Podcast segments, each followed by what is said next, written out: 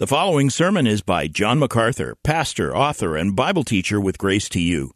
If you've never contacted Grace to You, we want to send you a free booklet by John titled Defeating Discontentment. It gives you seven practical principles that will help you face setbacks and difficult circumstances and experience contentment even when life turns upside down. Request your free booklet titled Defeating Discontentment by writing to defeating at gty.org. That's defeating at gty.org. This offer is good in North America and Europe through June 2024. And now, unleashing God's truth one verse at a time, here is Grace to You Bible teacher John MacArthur. One of the, if not the greatest thanksgiving that I have continually in my life, is the fact that uh, our four children are in Christ. And before I talk about that today and this month, I, I want to say a personal word of profound love and gratitude to my wife Patricia for sustaining such an unwavering commitment to Christ and to righteous living that was embedded in the life of our children so that they didn't just have a preacher uh, for a father, they had a model for a mother. And uh, in addition to that, people sometimes say, what, what influence was most important on your children? And the answer, of course, is mom and dad, but very close behind that is the impact of so many of you on my children, my grandchildren, and now great grandchildren and you touch all of their lives here at Grace Church. So that it's not just what I preach or what Patricia says and does, but it's undergirded by the strength of conviction and Christian life and dedication that the kids grew up seeing, and even the great grandkids are seeing as well. So I'm profoundly grateful.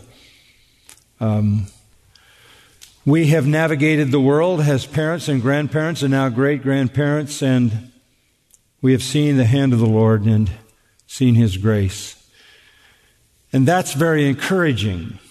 I want you to know that because I think there are many who assume that this is an almost impossible task given the world in which we live.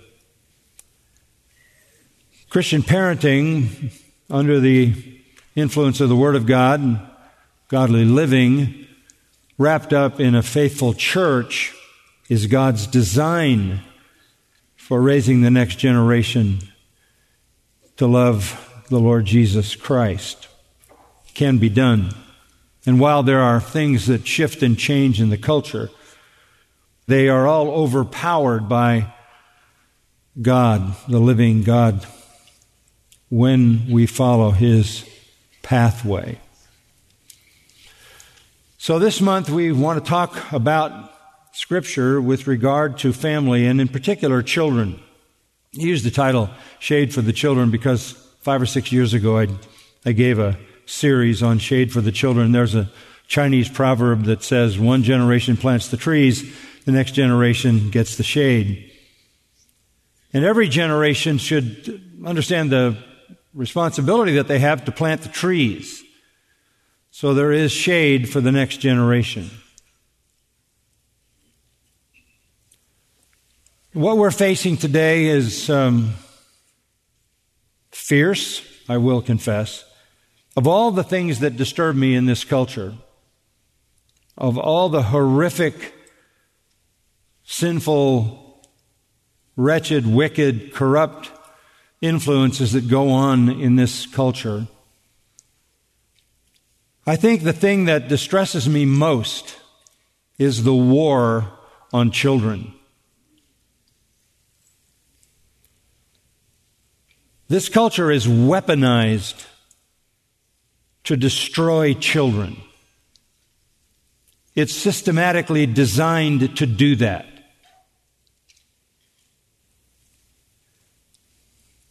62.5 million of them have been slaughtered in the womb. since Roe versus Wade in the 70s. We all understand the breakdown of the family. If a child can escape abortion and be born, that child has about a 50 50 chance of being born to a married couple. It is likely that that married couple will get a divorce.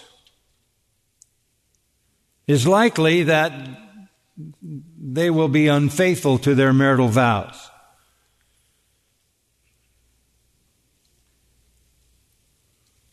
It is likely that the child will be sent to a public school and come under the influence of those whose agenda is anti God, anti Christ, anti Scripture.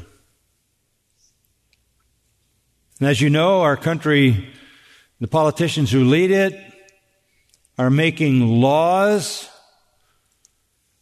that are devastating to children. Under the pressure of sexual freedom, homosexuality, transgenderism. The desire is to make that normal and to punish people who speak against it with laws in the category of hate speech. The lies of systemic racism and the race hustlers dominate the ideologies of universities and even churches. Music producers, movie makers, social media providers, big tech, you name it. They literally pump out things that destroy children. Children are under a relentless assault by all the forces of evil.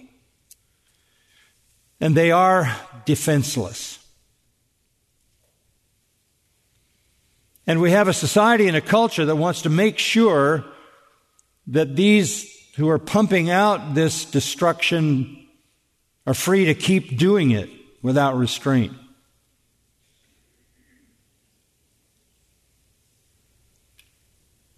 Children are defenseless when their parents sell them to a human trafficker who drops them eight to ten feet over a wall into Sodom and Gomorrah all by themselves.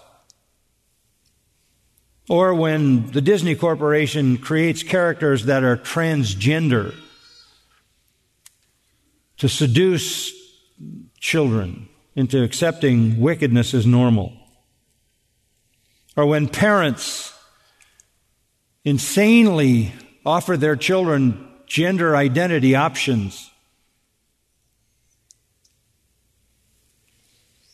Children are under assault now the government wants to even have more influence on them. So the president announced that they would like to provide government education free of charge from the age of 3 to 20. You get the picture. From the president and the leading politicians and bureaucrats, teachers, race hustlers, pornographers, media people, tech people, even medical people. Children, the most defenseless, are under attack. There is a war on children. Now we know that children have some things against them just because they're born from sinful parents. They start out fallen. So their nature is sinful. And we'll say more about that in a moment. But in addition to that, they're born into a world where they have to endure the impact of the sins of their parents. Exodus chapter 20 says, The Lord your God punishes the children for the sin of the parents to the third and fourth generation in Numbers 14, 18, it says that the Lord visits the iniquity of the fathers on the sons to the third and fourth generation. Jeremiah 32, 17 and 18. Lord, you bring the punishment for the parents' sins into the laps of their children after them. Now, that does not mean that God personally punishes individual children for their parents' sin. In Ezekiel 18, the prophet Ezekiel, under the inspiration of the Holy Spirit, says, No one is punished for someone else's sins. No one. But what those passages are saying is that the sins collectively of any generation of fathers creates a culture that is the product of that sin that has to be endured by the children born into it. This is axiomatic. Obviously, obviously, whatever is true about a given generation is going to affect the next generation. This is the default reality. Children are born as sinners and they're born into whatever level of sin and corruption their previous generation or generations left them.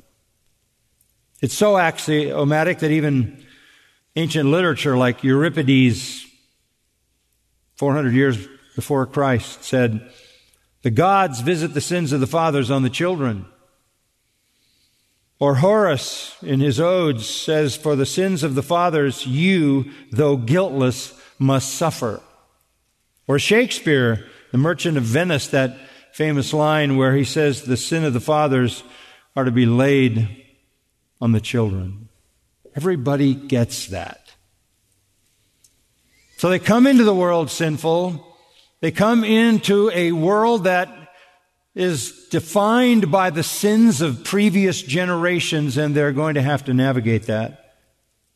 In Deuteronomy chapter 5, we read in verse 9, well, let's go back to verse 6. I am the Lord your God who brought you out of the land of Egypt, as God is saying to the children of Israel as they're ready to go into the promised land after wandering 40 years.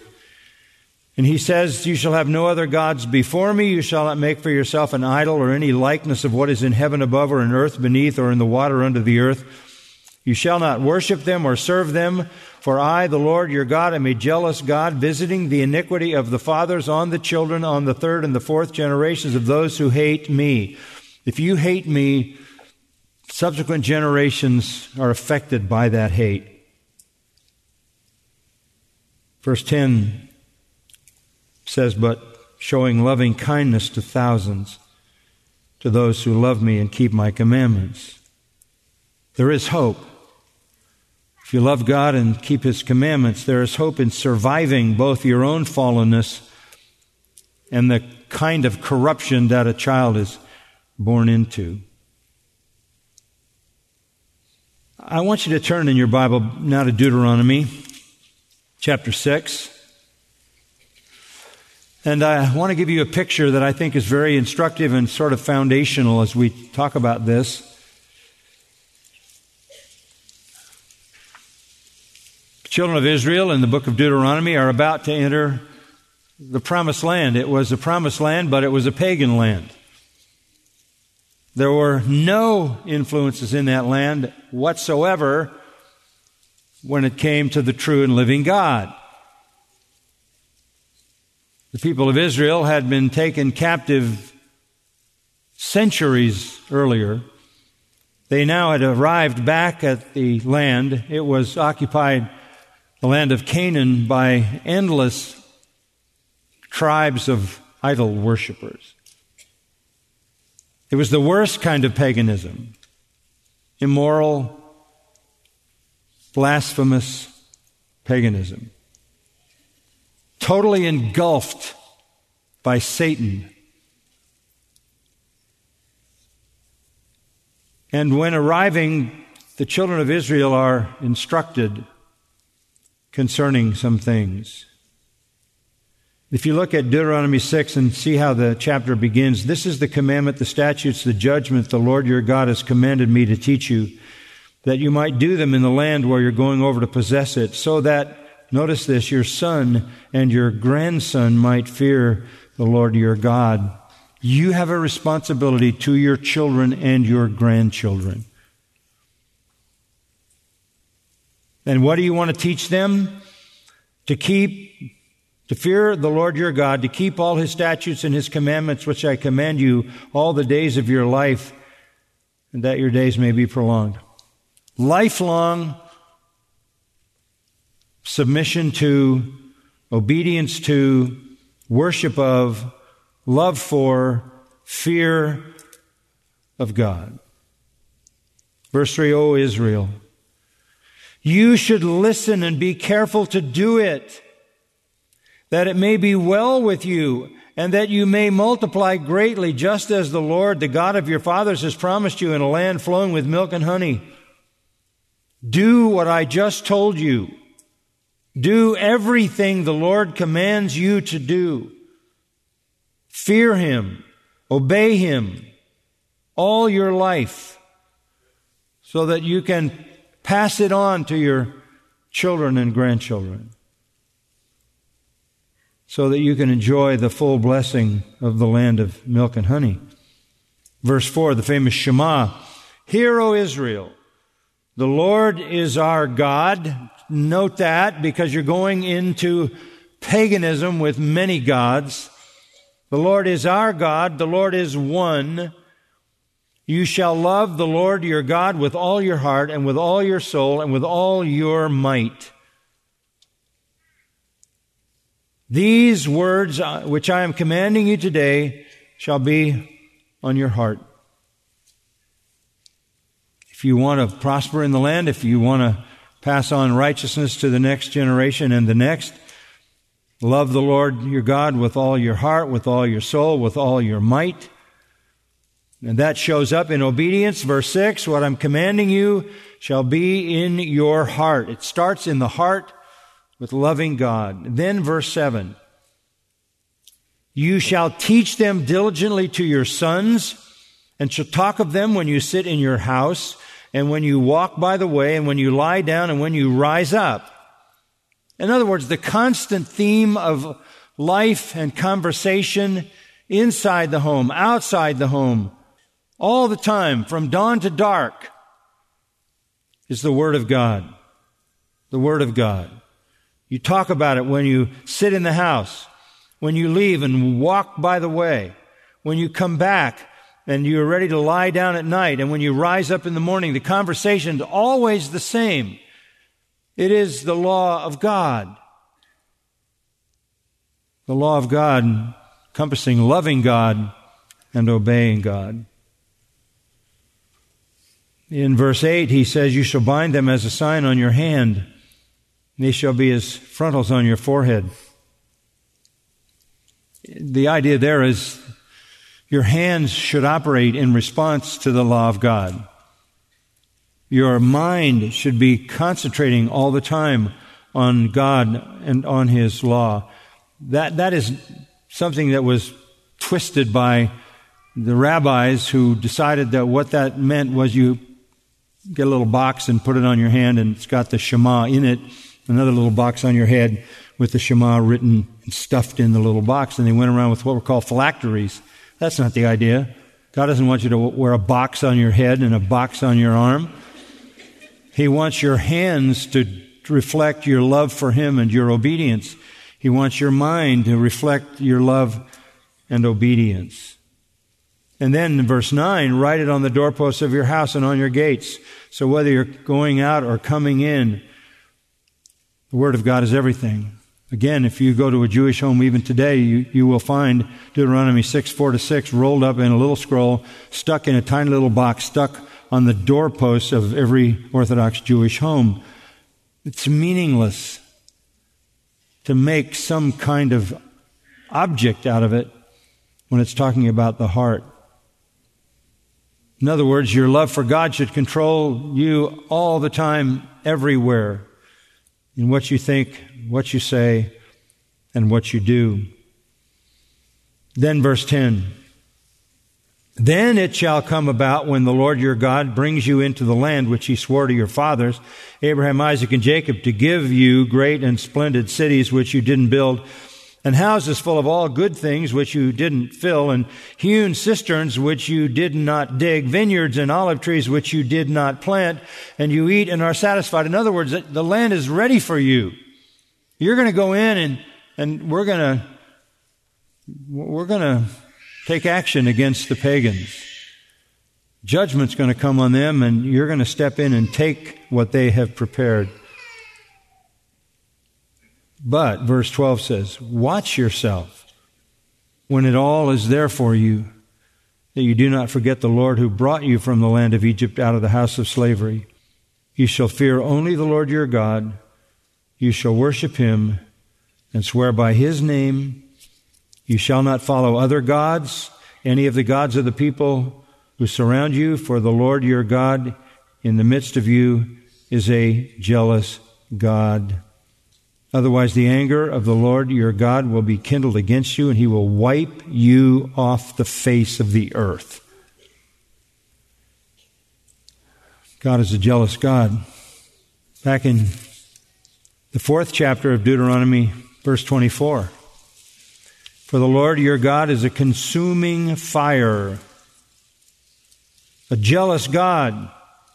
When you become the father of children and children's children, and have remained long in the land, and act corruptly, and make an idol in the form of anything, and do that which is evil in the sight of the Lord your God so as to provoke him to anger, I call heaven and earth to witness against you today that you will surely perish quickly from the land where you're going over the Jordan to possess it. You shall not live long on it, but will be utterly destroyed. The Lord will scatter you among the peoples, and you will be left few in number among the nations where the Lord drives you.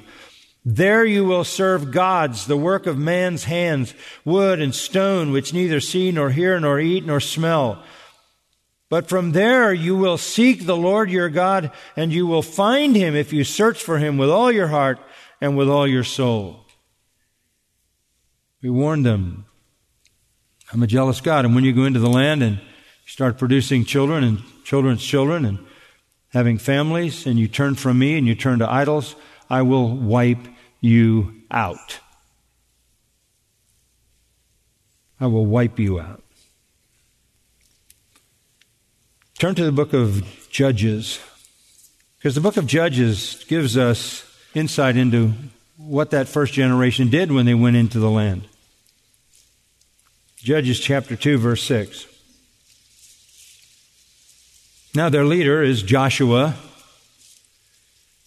And uh, when Joshua had dismissed the people, the sons of Israel went each to his inheritance to possess the land. So there they are. They're in the land. They've been warned. They have been warned to pass righteousness on to their children and children's children, to love God with all their heart, and soul, and mind, to obey Him. So notice in verse 7 the people served the Lord all the days of Joshua and all the days of the elders who survived Joshua, who had seen all the great work of the Lord which he had done for Israel. That first generation that had seen the miracles of the Exodus and the wandering in the wilderness and how God provided food and protection and how God allowed them to come into Canaan and how God made the walls of Jericho fall down and they had seen all of that and that generation was faithful. They served the Lord all the days of Joshua and even after his death all the days of the elders who survived Joshua. That first generation was faithful. Then, verse 8 says, Joshua the son of Nun, the servant of the Lord, died at the age of 110. They buried him in the territory of his inheritance in Timnath Heres in the hill country of Ephraim north of Mount Gaash. All that generation also were gathered to their fathers, and there rose another generation. Oh, here's the next after them who did not know the Lord, nor yet the work which he had done for Israel. What a disaster not to pass on all of that to the next generation. What a disaster. What a massive failure. So, verse 11, then the sons of Israel did evil in the sight of the Lord and served the Baals, and they forsook the Lord, the God of their fathers. Verse 13, they forsook the Lord and served Baal and the Ashtaroth.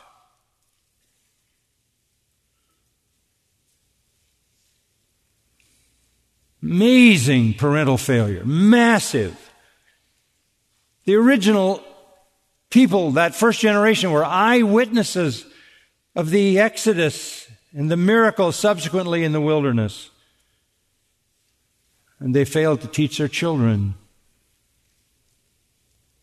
Predictable results is in the verbs in verses 11 to 13. Did evil, did evil, served the Baals, forsook the Lord, followed other gods, bowed themselves down to them, provoked the Lord to anger. This is the greatest monumental failure that a generation can make.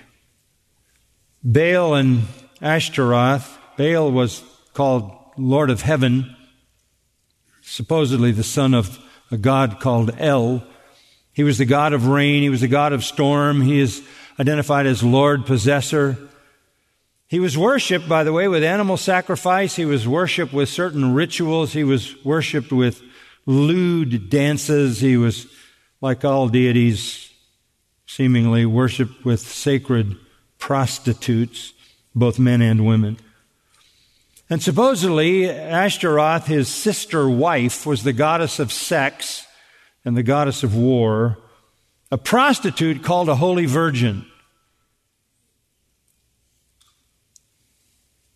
That's where they ended up in one generation. Verse 14 The anger of the Lord burned against Israel, and he gave them into the hands of plunderers who plundered them, and he sold them into the hands of their enemies around them, so they could no longer stand before their enemies. Wherever they went, the hand of the Lord was against them for evil, as the Lord had spoken and as the Lord had sworn to them, so that they were severely distressed. God judges when one generation fails its responsibility to pass on righteousness to the next. Verses 16 and 17 say God raised up judges. It was not a monarchy. They weren't national rulers. They were simply deliverers who at different points God raised up to protect the people of Israel from complete oblivion. The Lord raised up judges who delivered them from the hands of those who plundered them, yet they didn't listen to their judges. They played the harlot with other gods and bowed themselves down to them. They turned aside quickly from the way in which their fathers had walked in obeying the commandments of the Lord. They did not do as their fathers. One generation. One generation. For 300 years, the judges tried. For 300 years or so, God raised up judges to protect them. The end of the story of the judges is basically chronicled in the final verse. Chapter 21, verse 25. In those days, there was no king in Israel. Everyone did what was right in his own eyes. One generation. And then 300 years the second generation, the third generation, the fourth generation. The iniquity escalated and ended up with that freewheeling wickedness that's defined as everyone doing what was right in his own eyes. Back in Deuteronomy 12, verse 8, God had said, and I'm quoting that verse, You shall not do at all what you are doing here today. Every man doing whatever is right in his own eyes. They were doing it back in chapter 12, it's chronicled, and for 300 years they kept doing it until it was the defining reality. Forsaking the true God, forsaking the responsibility to pass on the truth about the true God to the next generation, Failure to raise children, to borrow New Testament language in the nurture and admonition of the Lord in the fear of God is a multi-generational disaster that invites not only the difficulty of the fact that all that are born into it are sinful, that all that are born into it are basically born into a sinful, corrupt culture that's been produced in multiple generations, that is bad enough. It's tough enough. And it invites divine judgment. But I want to add something. Not only were all those children born as sinners and born into idolatry, born into a, generations that didn't know God and did what was right in their own eyes, but the culture actually turned on the children. Go back to chapter 12. Deuteronomy. Not Judges, Deuteronomy. And in Deuteronomy chapter 12, verse 28, be careful to listen to all these words which I command you so that it may be well with you. He told them at the beginning. We're back to the beginning. We went to the end in Judges. We're back to the start of their arrival in the land. I command you so that it may be well with you and your sons, your children, after you forever. For you will be doing what is good and right in the sight of the Lord your God. When the Lord your God cuts off before you the nations which you are going in to dispossess, and you dispossess them and dwell in their land, beware that you are not ensnared to follow them after they are destroyed before you, and that you do not inquire after their gods, saying, How do these nations serve their gods, that I also may do likewise? You shall not behave thus toward the Lord your God. For every abominable act which the Lord hates, they have done for their gods. And here's how bad it gets. They even burn their sons and daughters in the fire to the gods. What? It's not enough that the child is sinful. It's not enough that the culture has been basically defined by generations of corruption and idolatry, but they actually kill the children. They burn them. In Carthage, one of the places where child sacrifice was done, there were gods depicted, made out of some kind of metal they had their arms like this, tilted down a little bit, and live babies were placed into their arms just over a fire. And as the fire eventually caused the little one to curl up, he fell through the arms of the bronze idol into the fire as a sacrifice from the parents. When parents ran out of children, they would buy poor children, pay their poor parents for a child to use as a sacrifice. That's what the pagans do. In chapter 18, verse 10, verse 9, first, when you enter the land which the Lord your God gives you, you shall not learn to, to imitate the detestable things of those nations. There shall not be found among you anyone who makes his son or daughter pass through the fire. You never offer your children as a sacrifice. Sad to say, when they did get into the land, they were disobedient And um, they did offer some of their children in the fire. A passage in Ezekiel, think Ezekiel says so much about this that's helpful. He's speaking to the people years after they had been in the land. In Ezekiel 16, there's a lot of places we can look at this, but for time's sake, Ezekiel 16, verse 20. Moreover, here comes the indictment. Moreover, God is speaking in this whole chapter. Moreover, you took your sons and daughters whom you have borne to me. What a statement. You bore them to me. They are mine. And you sacrificed them to idols to be devoured. Were your harlotry so small a matter? You slaughtered my children. Mark that. In the truest sense, your children aren't yours. Whose are they? They're the Lord's. Born to me, you slaughtered my children. Over in verse 36, thus says the Lord God, because your lewdness was poured out, and again, these pagan idolatries were all basically built around sex cults.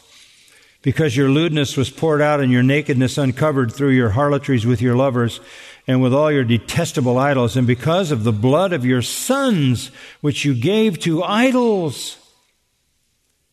Therefore, behold, I will gather all your lovers with whom you took pleasure, even all those whom you loved and all those whom you hated, and I will gather them against you from every direction and expose your nakedness to them that they may see all your nakedness. I will judge you like women who commit adultery and or shed blood are judged, and I'll bring on you the blood of wrath and jealousy. The children of Israel did the very things that God told them not to do. This is unthinkable. Unthinkable. That they would go so far as to give their own children in a fire. Chapter 20 of Ezekiel. Again, verse 30. Thus says the Lord God, Will you defile yourselves after the manner of your fathers and play the harlot after their detestable things? Verse 31, when you offer your gifts, when you cause your sons to pass through the fire, you are defiling yourselves with all your idols to this day. And shall I be inquired of by you, O house of Israel? As I live, declares the Lord God, I will not be inquired of by you. Don't ask me for anything. Nothing. You've gone too far to lay any claim on me. Chapter 23 again. Verse 37. They have committed adultery, and blood is on their hands. Thus they have committed adultery with their idols, and even caused their sons, whom they bore to me, to pass through the fire to them as food. In other words, they fed their children to the gods. Again, they have done this to me. Verse 39, they have slaughtered their children for their idols. They entered my sanctuary on the same day to profane it. And lo, thus they did within my house. They went from sacrificing their children to idols to showing up at my house. Don't, please don't go worship God on the Sabbath if you just offered your children to a God as human sacrifice on Friday.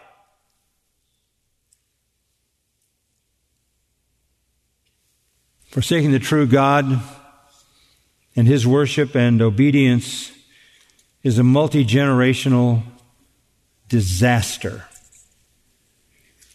Disaster of massive proportions.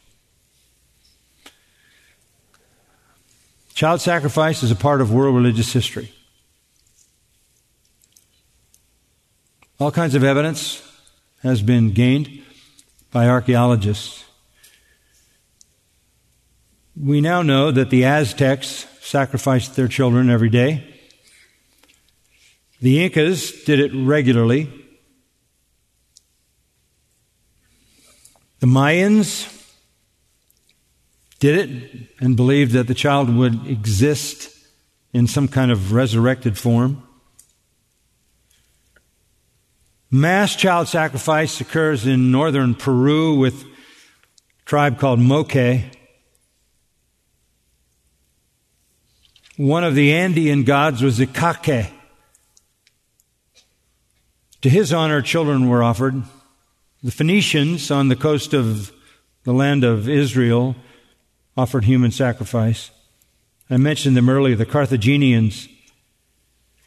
They know about these idols because they have found evidence of them where the child was placed to slide down into the fire. Plutarch, writing about child sacrifice in Carthage, also said that it was common to buy little ones from the poor and slit their throat before they threw them in the fire.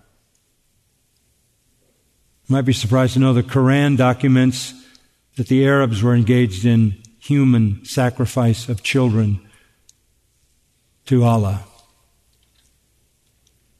All kinds of evidence of this in pre modern Europe particularly in southern Africa and Uganda. There's evidence of child cannibalism in human history. Recently, we all realized that aborted babies were being dismembered and baby body parts were being sold by Planned Parenthood. When it was discovered and chronicled in video, Instead of indicting Planned Parenthood for selling aborted baby parts, the man who took the video was indicted on nine counts. This is a very dangerous place for children. You have about a 50 50 chance to survive the womb. No way to escape judgment. Satan's war starts in the womb and never lets up. It's carried through every medium possible to destroy children. Broken homes, sinful parents, in every electronic form of media, educational system, it's everywhere. Satan's war on children, by the way, is a war on God because the children belong to him. I want to show you that, so let's close by looking at Mark chapter 10.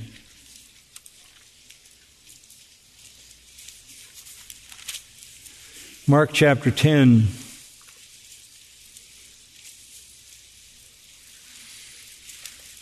Now, I think it's safe to say this that the Pharisees had no interest in children. Apparently, the, their theology of works had basically excluded children since they um, couldn't do righteous works. So they were, they were ignored. But in verse 13 of Mark 10, this is also the same account as in Matthew and Luke. They were bringing children to him, the people, so that he might touch them. But the disciples rebuked them. But when Jesus saw this, he was indignant and said to them, Permit the children to come to me. Do not hinder them, for the kingdom of God belongs to such as these. Whoa. What a statement. Truly I say to you, whoever doesn't receive the kingdom of God like a child will not enter it at all. And he took them in his arms and began blessing them, laying his hands on them. They're his. They belong to the kingdom. And so the king picked them up and blessed them. Just as in Ezekiel. These are my children. To help you with that, Psalm 127. Just a couple of passages are really important. Psalm 127, verse 3. It's an unqualified statement. Behold, children are a gift of the Lord. Children are a gift of the Lord. The fruit of the womb is a reward. Like arrows in the hand of a warrior, so are the children of one's youth. How blessed is the man whose quiver is full of them. They will not be ashamed when they speak with their enemies in the gate. We'll say more about that in subsequent weeks, but I just want you to notice verse 3 children are a gift from the Lord. Look at Psalm 139. O Lord, you have searched me and known me. You know when I sit down and when I rise up. You understand my thought from afar. You scrutinize my path and my lying down, intimately acquainted with all my ways. You know everything about me. Everything about me. How so? Go down to verse 13. You formed my inward parts. You wove me in my mother's womb. I'll give thanks to you. I'm fearfully and wonderfully made. Wonderful are your works, and my soul knows it very well. My frame was not hidden from you when I was made in secret and skillfully wrought in the depths of the earth. Your eyes have seen my unformed substance when I was just a zygote. In your book were all written the days that were ordained for me when as yet there was not one of them. How precious also are your thoughts to me, O God. You, you wove me in the womb. I belong to you.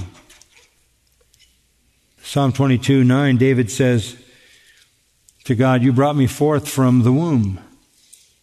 You brought me forth from the womb. Go back to Genesis. And not literally, just thinking in your mind. We don't have time for that. From Genesis 4 1, whenever a woman conceived of a child, it was viewed as an act of God. Even in chapter 17, verse 20, a child born to an unbeliever, Ishmael, is a gift from the Lord. Ruth chapter 4 verse 13, Boaz took Ruth and she became his wife and the Lord enabled her to conceive a son. 1 Samuel 1, 19, 20, Hannah conceived a son from the Lord. All the way through from Genesis, children are from the Lord. Pharisees didn't have any interest in children. Their legalistic system but Jesus did, apparently, and it was not unusual for him to have parents coming to him. Back in chapter 9, there are a couple of references to children. Back in 936, he took up a child in his arms, talked about receiving one. Here, some parents bring their children. They just want Jesus to touch them. He healed, by the way, with a touch. So they knew he had power, but the disciples rebuked him. In Judaism, children were commonly brought for a special blessing on the day before the Day of Atonement. The Jews had always valued the blessing of a father, the blessing of a prophet, the blessing of a rabbi. The Talmud says they brought uh, children to the synagogue for that very purpose.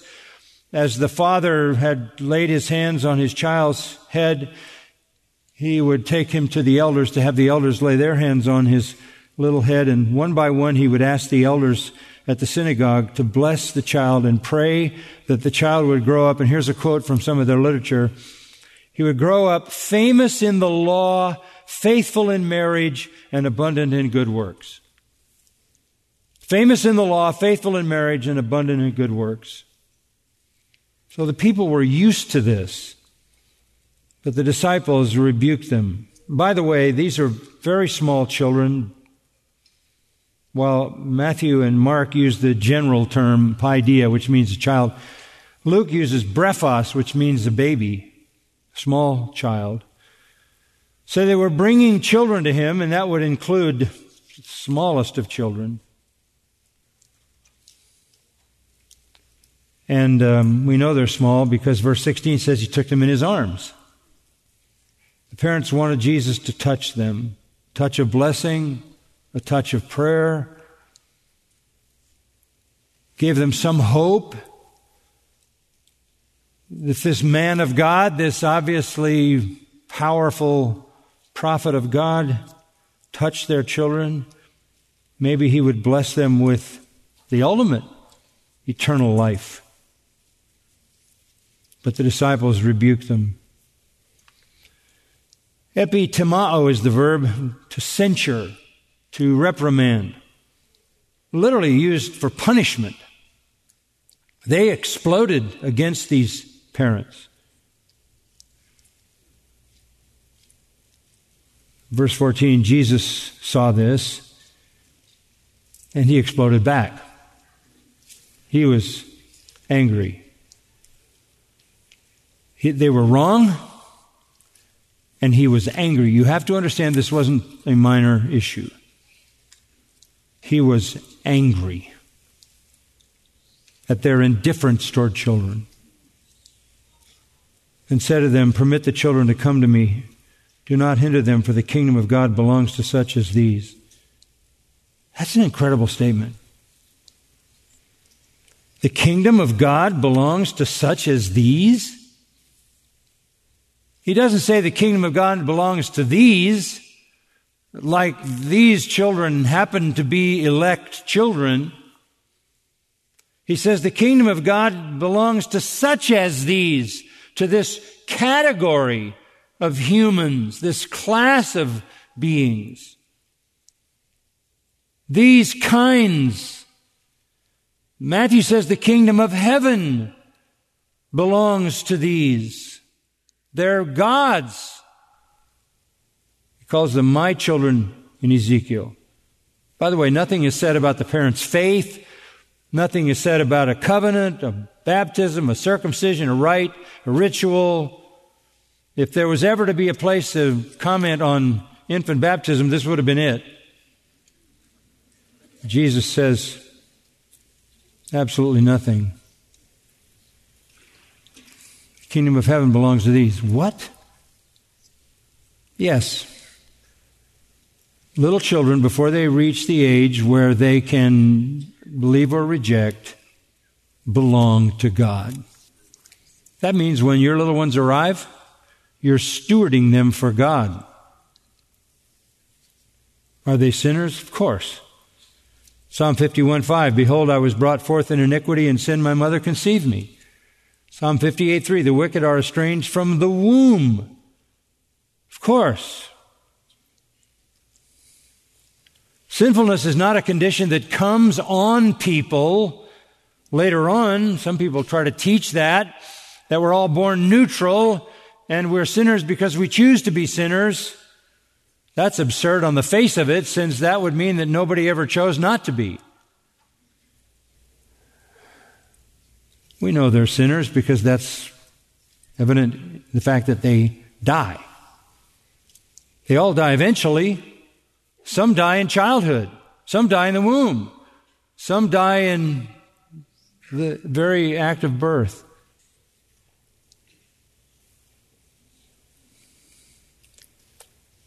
But before they're of the age when they can understand their sinfulness and the gospel, they belong to God. And what that means is that when they die, He gathers them to Himself. They're part of His kingdom. I will tell you, this generation of people, the leaders, the immoral people that are engaged in this massive assault on children, are going to have to answer to God. And that day will come. But what about us? We're going to have to answer to Him too for the little ones He gives us. When they arrive, they're His. And our life commitment is to make sure that as they grow and we influence them, they come to faith in Christ, right? That's raising your children in the nurture and admonition of the Lord. I have four more pages and it's all the best stuff. what can I say?